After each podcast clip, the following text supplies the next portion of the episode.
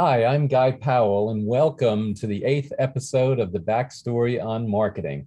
If you haven't already done so, please visit prorelevant.com and sign up for all of these episodes and podcasts. I am the author of the upcoming book, The Post COVID Marketing Machine Prepare Your Team to Win. You can find more information on this at marketingmachine.prorelevant.com. Today, we'll be speaking with Tia Cummings. She is the SVP of Global Brand Marketing for Square. She's an Atlanta-based award-winning marketer and has 15 years brand marketing experience across companies such as Johnson & Johnson, Kellogg's, IHG Hotels and Restaurants, and Procter & Gamble. Prior to her, to her career in brand marketing, she had various experiences in corporate philanthropy, manufacturing operations, and product development. She has a BS in chemical engineering from Hampton University and an MBA from Purdue. In her free time, she enjoys volunteering, traveling, reading, and spending time with family and friends. Tia, welcome. Hi, Guy. Thanks for having me. Yeah, absolutely. So uh, let's get started. Tell us a little bit about yourself. What's your backstory on getting into marketing? Yeah, so I um, kind of stumbled my way into marketing. You know, as you just said, my undergraduate degree is in chemical engineering. Uh, and so I had planned ever since I was a little girl and all the way up, you know, through college that I was going to be an engineer, a scientist, and, you know, stay on the technical side of things. Um, and it was actually via an internship at Procter and Gamble after my junior year of college, where I discovered what marketing was. I'd never even heard of marketing. So I was an engineering intern working on Pampers diapers and, you know, my job was really to sort of optimize diaper fit and working with the marketing team. They're kind of passing along to me consumer insights, which didn't know what that was then, but they're telling me this is what our consumers want in a diaper. And so then I'm in the lab, you know, prototyping and making diapers. And so I was just so fascinated with all my interactions with the marketing team right? And and seeing how they were the ones talking to consumers and they were the ones sort of setting the strategy and driving the business forward. And i'm just sort of this person in a lab. And i said man what they're doing sounds really really interesting. I think i might want to do that too. So i went back my senior year of college and it's like well i'm about to graduate with this engineering degree but i think i want to be a marketer and uh, so that's when i knew i was going to have to go to business school in order to make uh, this shift, right, to from engineering over to marketing. And so that's what I ended up doing. You know, I went to business school at Purdue. I got my MBA. Um, did not go to marketing right away, even though I just said that was my whole point of going to business school. I kind of got distracted again. Go, again, that technical pull was strong, and I went to um, work for a big conglomerate called United Technologies, um, and working at Pratt and Whitney, which makes aircraft engines for commercial airlines mm-hmm. and the, the military. And so I started there, was at UTC for three years. And then finally I said, okay, Tia, you said you were going to go be a marketer. Let's go be a marketer. And so it was 2007 when I finally made my way to Johnson and Johnson and started my marketing career as an associate brand manager. you know, it's so funny. We have a very similar background. I started off as an electrical engineer and then I got my MBA just like you did.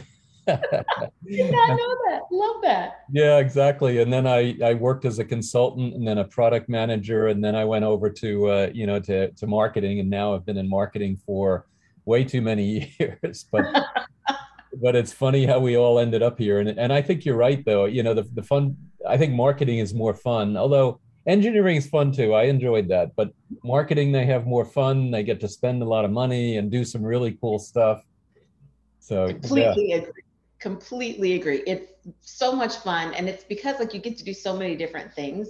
That's what I love about marketing. You really are like the hub of a wheel and the spokes are all of the different cross-functional teams you work with. So, you know, you still work with the R&D and technical people and you work with finance and you work with operations and supply chain and sales and and that's what makes it so fun, right? It's it's really hard to get bored in a marketing job. Yeah, absolutely, and I, I agree with you too. Is marketing is the, is really the center, that hub of the uh, the whole organization. because if you don't have your marketing right, you know, for price to keep the costs down, for getting the message out there, for distribution, for quality and everything, then you know everything else kind of falls apart and it's marketing that has to bring all that together. I i, I agree with that. That's a great uh, metaphor for that. Awesome. Yeah yeah. So tell us about your current role at square. Yeah so i joined square uh, coming up on a year now and uh, it has been a fun ride. So as you mentioned i'm the, the senior vice president of global brand marketing. Uh, so i sit within our central marketing organization reporting to our cmo and my uh, team is made up of four different teams. So the first is, you know, brand insights and strategy.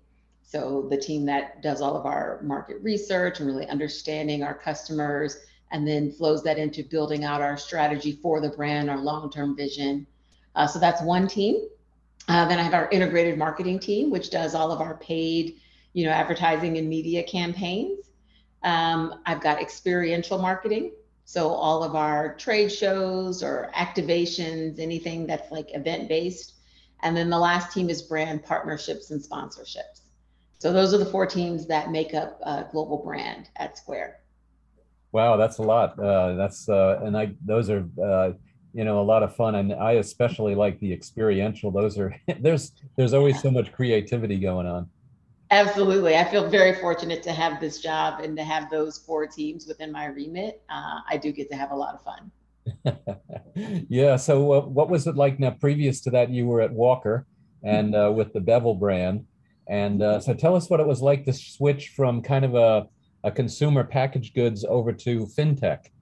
Yeah. So, that was a big shift for me and an intentional one. So, you know, I'd spent pretty much my entire career in consumer marketing and primarily consumer packaged goods, right? And no matter where I was, you know, Kellogg's, Walker, J and J, you know, CPG brand marketing, the fundamentals are consistent. Doesn't matter what the product, you know, is or the category you're in.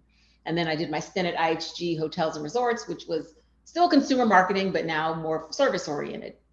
And I've been talking to one of my mentors because I'll be honest, my goal has always been to become a CMO, and that's the the track that I'm on. And one of my mentors, who was is a CMO, had shared with me that she spent many years in CPG, like me, but then she did a stint in tech, and she felt that that really helped her get a different set of experiences that set her up and really differentiated her from a lot of other people who were going for CMO roles. And so she told me, she's like, if you ever get the chance to work in tech, I suggest you consider it. And then three months later, Square calls, and just fortuitous the way that worked. And so I was like, oh, this could be interesting. And I was nervous because I was like, it's really more B2B, which I've not really done except for back at United Technologies many, many years ago.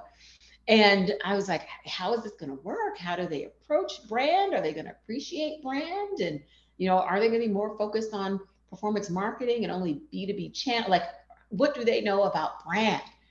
And um, to my surprise, they were really, really passionate about no, we really want to build a strong brand. We want to make Square an iconic brand. And that's why we are talking to you as a consumer marketer who has a lot of brand experience, right? So they were intentional in seeking me out. And I have been really pleasantly surprised. I think obviously the brand is in a younger stage and their brand marketing function is less developed than at all the big CPG companies I've worked at. But the good news is that means I get to come in and build it, right? And sort of help establish this foundation for the future of the Square brand. And so that's really exciting. And so is it B2B? Yes, but it's also more B2B to C, right? Because we still do a lot of um, leveraging B2C channels because a lot of our, our business owners are almost like consumers. They're small businesses, they're sole proprietors. And so they kind of, you have to reach them almost like a consumer in many ways, you know, and then we've got the, the larger end of our business where we do a lot more B2B. So it's been this really cool mix. Um, and it's really helping me learn a lot, challenge me as a marketer, and grow me as a marketer. Uh, so it's it's been fun. Uh, yeah, absolutely. The uh, fintech and, and B2B. And, and you're right, you're kind of in that transition between B2C, uh, B2B or B2C to the business owner. And then, you know, and then of course at the higher end, then you're directly uh, B2B.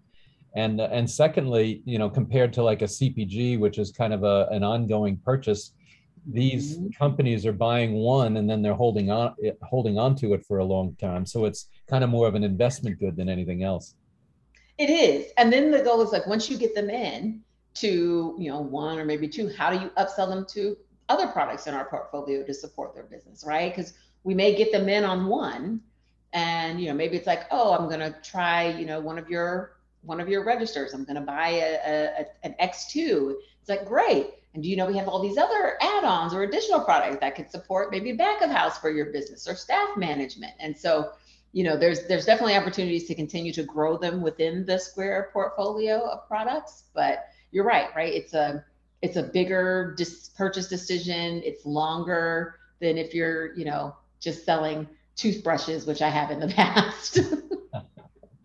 yeah, and plus it's the uh, the owner's money. It's not like uh, you know, it's not like uh, you know where it's business where the business is buying this thing and it's somebody that's just spending to a budget. It's you know, it's my money. You know, am I going to make yeah. sure it's the right thing? Exactly. And that makes a big difference, I think, in terms of how, as a marketer, and how you have to then build the brand. Because I, I think you know, there's always, even on the B2B side, uh, there's always a large emotional component. The drivers of those emotions are different, but there's always a large emotional component in there. And so I'm sure that as you're, you know, VP of brand, uh, SVP of brand, that that makes a big difference for how you communicate to the marketplace. A thousand percent. And I love that you said that, Guy. I have spent so much time telling people, um, both internally and externally, that even with B2B marketing, you're still marketing to people, human beings who make emotional decisions, right? And there's this assumption that because you're marketing to a business, oh no, everything is rational and scrutinized and everything. It's like, yeah, you want to believe that, but guess what? These businesses are so managed by people, right? And people, they make decisions based off of emotions. And I actually stumbled across some research that I um, shared in a presentation last week by Lippincott that proves brand is even more important in B2B purchase decisions than it is in consumer purchase decisions. Um, and that was almost surprising. But then if you think about it more, it makes sense because, like you said, if you're making a decision for your business, like it's personal, like this is this is my money and it's a large outlay. If if you buy the wrong, you know, detergent brand or or you even buy the wrong computer, you don't like it as a consumer, return it, get your money back, buy something else hey, there's no real big implication there. But for a business and you make the wrong decision for a brand that you purchase, it can have a huge impact. Right. And so it makes sense that brand is important and they really want a brand that they feel understands them and connects with them. And so that emotional piece cannot be ignored.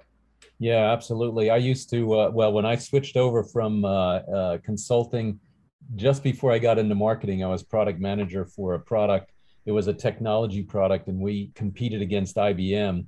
And at the time, you know, you can't lose your job if you buy IBM. And they were uh, twice as expensive and twice as slow. And I still had to fight my way past it. So, you know, it's not just price, it's not just functionality. Um, and what I found too, especially with larger businesses, is that uh, you know you have a one price versus another price, and uh, what the employees do is they use rational arguments to defend why they want to spend more money. And, and or, you know, that, the, I mean, the emotional arguments and rational to be able to defend why they're going to buy this brand versus something else. Yes, right. Because a brand is basically, uh, it's trust, right? That's what people equate brands. And a brand is, is something that I'm familiar with and I know it and I trust it. And so like your, your example with IBM, that's a really great one, right? Even though it was more expensive, this research that I just mentioned from Lippincott showed that price, features, benefits, nope, brand number one in B2B purchase decisions, right? With consumers, price uh, came out as number one. But it, because of that, that inherent trust and that comfort, like, hey, this is a known entity versus, hey, this may be a better product, it may be cheaper, but uh, don't know it as well. So don't want to take that risk because it, it is a risk in the business world. Yeah, absolutely. You know, it's so funny though, but uh, I don't know if I would agree with you totally that price is the only driver in consumer. Oh no, no, not the only. Definitely not the only. I said it's usually one of the bigger ones. Okay, though. yeah, no, fair yeah. enough, fair enough. Yeah, because uh, I used to do some uh, training over in China, and uh, one of the things they would say is there is, oh, price is everything. There's nothing more important than price. And so then I'd hold up my iPhone and I'd say, how many of you have an Apple iPhone? And everybody had an Apple iPhone, and it's the most expensive phone out there. And I said, so how is it that price is uh, is the deciding factor here when you're all using an iPhone? And and you know, so to your point, there is that mix of uh, price and emotion. Now, the what they did say in in their own defense, they said, well, you know, I selected the iPhone, but then I shopped all over to get the best price. uh, they will, like you said, they will use whatever they can to justify. That's right. That brand. Yeah, absolutely. That is uh, so true. So uh, yeah, and uh, you know, and I love uh, in what I do. I love uh, talking to people about brand and what drives the brand and stuff like that. But uh, let's switch over to one to another topic, and that is the Great Resignation. How has that hit you guys very strongly, or or not at all? Or tell us about that. I would say I wouldn't say it's hit us strongly. Um, you know, are there people who you've seen leave and hey, I'm going to go start my own business or something like that? Sure, right? COVID just made people reconsider a lot of their priorities. A lot of people left not even for other jobs, but you know, I want to focus on my family. I want to do things that allow me to, you know, spend more time there. So I fully understand that. I think why we've been in a pretty good position at Square is we really stand for something and people really believe in our purpose and our mission at the company, people stay a long time. They're really passionate about the work that we do. Um, and so, uh, you know, sure, we've had people leave just like everywhere else, but we've also had a whole lot of people stay because they're like, I believe in what this company is doing. Um, and that's important. And, and it feels good to work for a company that has such a strong purpose you know, economic empowerment and, and really supporting business owners or those who want to become business owners. Um, so that's that's what I'd say what, what we're seeing on our end. Yeah, and, and I, I think you're right though. But you know what's interesting is how important marketing to employees has become to drive growth. So you have the the great resignation, for example, and and and uh, the re may and one of the probable reasons why you haven't had a problem with that is because you have such a strong brand and so you you know just like we were talking on the consumer side you have to have the brand there. Well even on the employee side if you have a strong brand you're going to be able to retain and also to hire uh, better and and and keep them retained for longer. Exactly. That's a hundred percent. I would agree with that. Yeah, I was. Uh, ta- we were talking to uh, a company that's a, a uh, trucking company, and uh, you know, and and their growth, as much as they want to do more marketing, and they they they've built their brand, and so the brand allows them to uh, to grow as fast as they can, but they can't hire truck drivers, and so right now their best marketing effectiveness for the most effective advertising is to advertise to hiring truck drivers, because if you can't drive the truck, you can't get the revenue. Yep. they, they want to hire thousands and thousands of truck drivers, and yet you know they they they have to market to be able to do that. And it's it's really fascinating to see how important marketing is and building the brand on the employee side as it is on the as it is on the consumer side. It really is. Employer branding is a thing, you know, because if you can't bring in the right people, so what you can't run your business and you can't make money. Yeah. So if you don't, if you're not strong on that end, you've got a, a really big problem. Yeah. And so companies that realize that are are the ones who are going to to make those smart decisions. Well, absolutely, and they're going to grow faster and um, and then be able to uh, meet their, you know, meet the the uh, the objectives of the shareholders and everything because that. Uh, you know, if you can't hire or if you get a lot of turnover, I mean, turnover is so painful you lose one person and it just slows you down and it, it makes your life as the manager you know uh, of the teams you know you've got to end up you know jumping in or whatever it is and, and slowing down and then you don't make your bonus it's really really tough absolutely people are the heart of every business and and companies who you know remember that to your point are the ones who are going to be more successful so what yeah. are you doing to hire great talent, retain that talent, develop that talent, right? Keep them motivated and engaged. Yeah, absolutely, absolutely. And then and that kind of brings up the topic of uh, DEI and uh, you know diversity, equity, inclusion. And um, And uh, how do you think uh, companies are doing with that? And how do you see that as a, as a component of that, of the brand? Um, I obviously think it's very important. I think some companies do it very well. I think the majority do not. Uh, I think there's a lot of companies who, you know, proclaim to to play well in that space, but it's it's mostly it's posturing, right? It's not sincere, and if you peel back the layers, you would see that. Um, but the the companies who really are investing in this space, um, and I would argue uh, that uh, Square and really Block, our parent company as a whole, does really well in this space, are the ones that are winning. It's so important that you that your talent base reflects the broad, diverse customer base that you're serving. It just makes sense. And if you do not realize that by now, I don't know what to tell you because there's been far too much research done to validate that companies that are more diverse and that put a focus on DE and I are more um, successful, they're more profitable, they bring more revenue, like all of the positive things. And so that's been studied ad nauseum. So there's nothing I can say to convince people if they don't already believe it. Um, but it, it, it's so important. And, you know, you see people talking about it more and more, definitely over the last two years, I would say. You've seen it's like all of a sudden this wake up, like, oh, we need to focus more, which is great. But I, I would just like to see more people do it sincerely. Because when you, if you were to look back at 2020, and a lot of companies made a lot of commitments and promises in the DE and I space, but if you were to go back and do an audit and and there's some um, places who, who have hue is a nonprofit uh, that i'm part of and they did a study trying to audit all of these companies who said that they were going to do something how many actually followed through the majority of them didn't right? And so d&i is effective if you are sincere if you are committed to actually doing the work and investing in it um, and not just kind of using it um, for posturing. Well you know one thing that's uh, at least for public companies too is uh, the sec is is uh, uh, I don't know if it's if it's for mandating it yet or whether it's suggesting it, but they're suggesting to put uh, you know their their what they're doing for climate control and uh, sustainable uh, business. And uh, you know it'd be interesting to see if they start to do the same thing for uh, DEI on their financial statements, so that it can you know I, I you know so that it can just be you know further uh, inculcated into these uh, into the into the companies you know what? I, I, always say if you're not measuring it, then you're not serious about it, right? Because things that get measured are the ones that get acted upon, right? So as a leader within a company, if you're measured on something, then you best believe you're going to work on it. But if you're not, there's really nothing to hold you accountable. So I love that idea.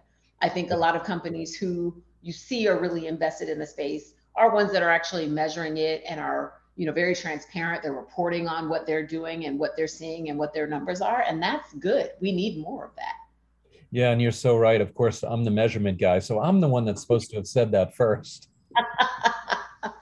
but but yeah absolutely. If you don't measure it it doesn't get done. And uh, yeah. so often uh, you know that companies don't do it. And i will admit a lot of companies also measure the wrong things too. Yes. And uh, you know we've been we we just did a project where and i won't go into details but nevertheless we just did a project where the company was absolutely measuring the wrong thing and cost them you know tens of millions of dollars. It's a it's huge. When you get the measurement wrong and in this case now your brand because dei is part of your your employee brand when you get that wrong, it'll cost you, you know, not only in the short term, but also in the long term.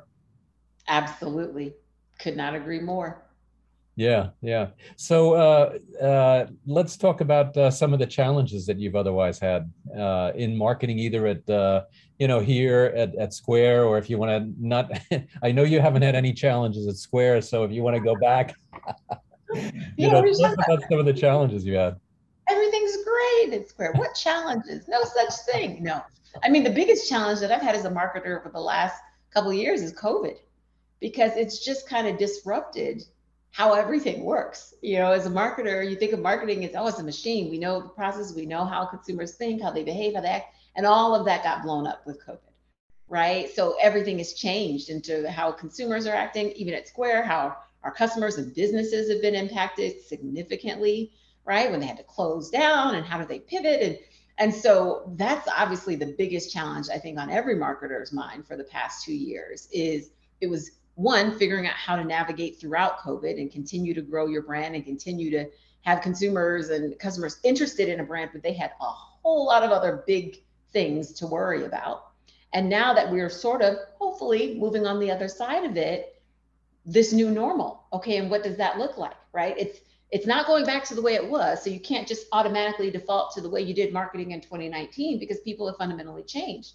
And so it's understanding those behavioral shifts and attitudinal shifts and what does that mean for me and my brand and, and what do I need to do to, you know, learn those those changes and shifts and, and optimize my marketing approach. So that's the biggest challenge. You know, in my in my last role, which I started right before COVID, I built out a whole marketing plan. It's at Walker Company in uh, call it November, December. I was like, here's what we're going to do in 2020. And it was a brand that had lower awareness.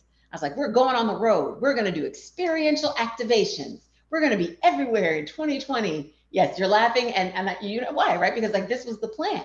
We did one event in February. We went to um, NBA All Star Weekend and it was great. We're like, see, this is success. We're going to keep doing this. And then two weeks later, the world shut down. and we were we had to pivot. We're like, well, what are we to do? How long is this going to, you know, last? Guess we need to cancel all of these experiential activation plans that we had. And how do we now engage, you know, with consumers and how do we build awareness when we can't go talk to people? We can't let them touch and feel and see these these products if they're not familiar with. You got to get creative, right? And and really scrappy. And so in that case, we really leaned heavily into brand purpose. Okay, consumers they're having a really tough time right now with mental health. Covid is closing people's businesses and it's hurting their you know economic uh, livelihoods. What can we do to help? And so we shifted our whole marketing approach to be about purpose. How do we help? How do we help people? It was really successful for us. You know we got tons of media coverage. The business grew um, because everyone appreciated it hey they're not just talking about themselves they're trying to help and so that was really successful throughout, you know, 2020. And now in my new role, right, with we're working on on small businesses who are still feeling the effects of COVID, right? Especially globally, right? Because is a global brand. And some markets are still being hit hard with mm. COVID, and some places are still being um, shut down. And even if they're not shut down, a lot of people can't get staff.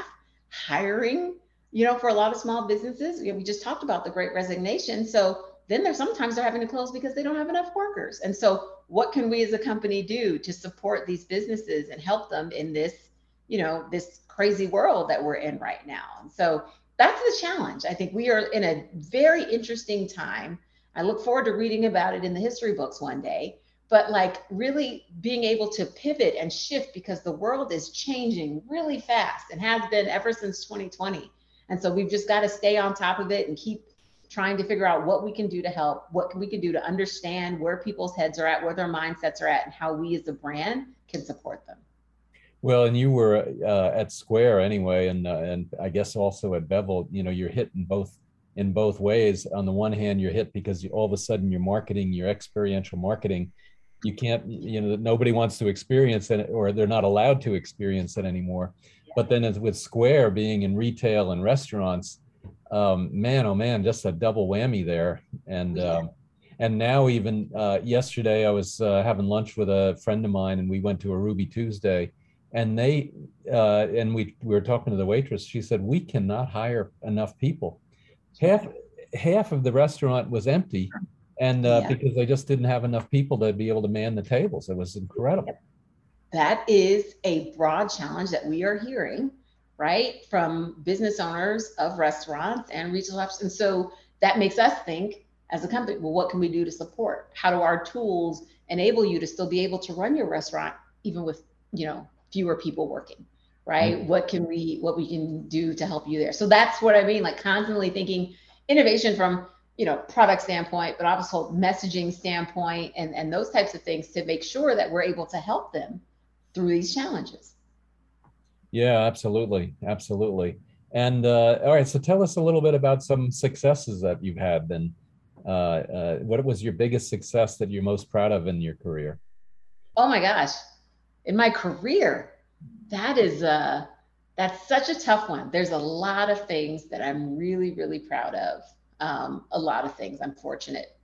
I think though one of the biggest ones would probably have to be um, at Walker, you know, at the start of the pandemic, and no one knew what was going on, and really having to pivot was really scary, right? Throwing out the whole marketing plan that I had built and trying to come up with a new one in the year was mm-hmm. was scary but the decision to really pivot and focus on purpose driven marketing and focus on supporting our consumers we did a lot of things that I've never done elsewhere, right? And, and you just wouldn't even think about. So I'll give examples.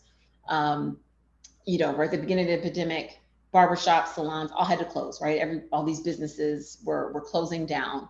And because we were a grooming brand and we worked with a lot of professionals, so barbers and beauticians, and we decided to contribute to, at the time, Mayor Keisha Lance Bottoms had established this fund for all of these, uh, you know, people, barbers and beauticians who had to close their their their stores, but needed money to keep living. Mm. And so we were the first company to say we're going to donate. We're going to make a you know a, a significant donation to help contribute towards this we did a partnership with an all boys school in Chicago, primarily African American, because this my brand Bevel was targeting African American men. And when they had to close their doors, it was a low income area. They didn't have access to computers, you know, at home to continue learning. And there was a concern that they were going to fall behind. We're going to donate computers, laptops for every single student so they can continue learning from home and not fall behind in their studies, right? These are types of things we did. We did a partnership with Headspace because there was tons of articles at the time. And I remember reading one, I can't remember, I think it was the New York Times, um, that was saying how the mental health of Black Americans was at an all-time, you know, lows, the worst that it had been because of COVID, because of the fight for racial justice. You know, this is right after George Floyd.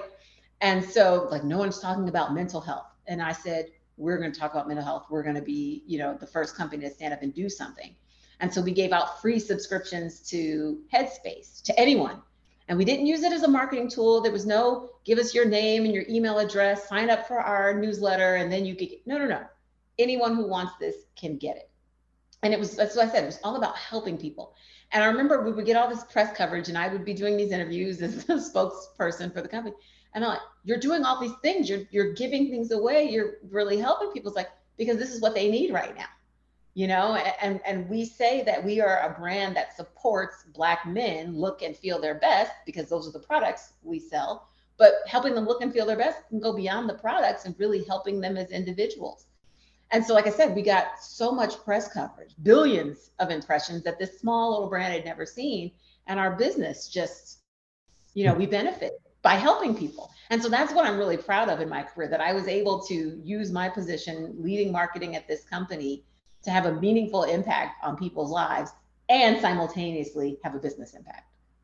Yeah, that is a that is a really good story, and it really gets to uh, you know certainly the pivot of the uh, of the company, but also the the emphasis all of a sudden on you know what is our mission and how can we then uh, deliver on our mission and uh, and I like your point as well is that you know the even though you did get press coverage, but you know the, you didn't actually you know go out and just actively advertise it. It was kind of like below the radar, but it obviously you know bubbled up to be something of, of real value. Exactly. And I think uh, there's a handful of uh, brands. Not all brands are very good at it, but there's a handful of brands that are really excellent.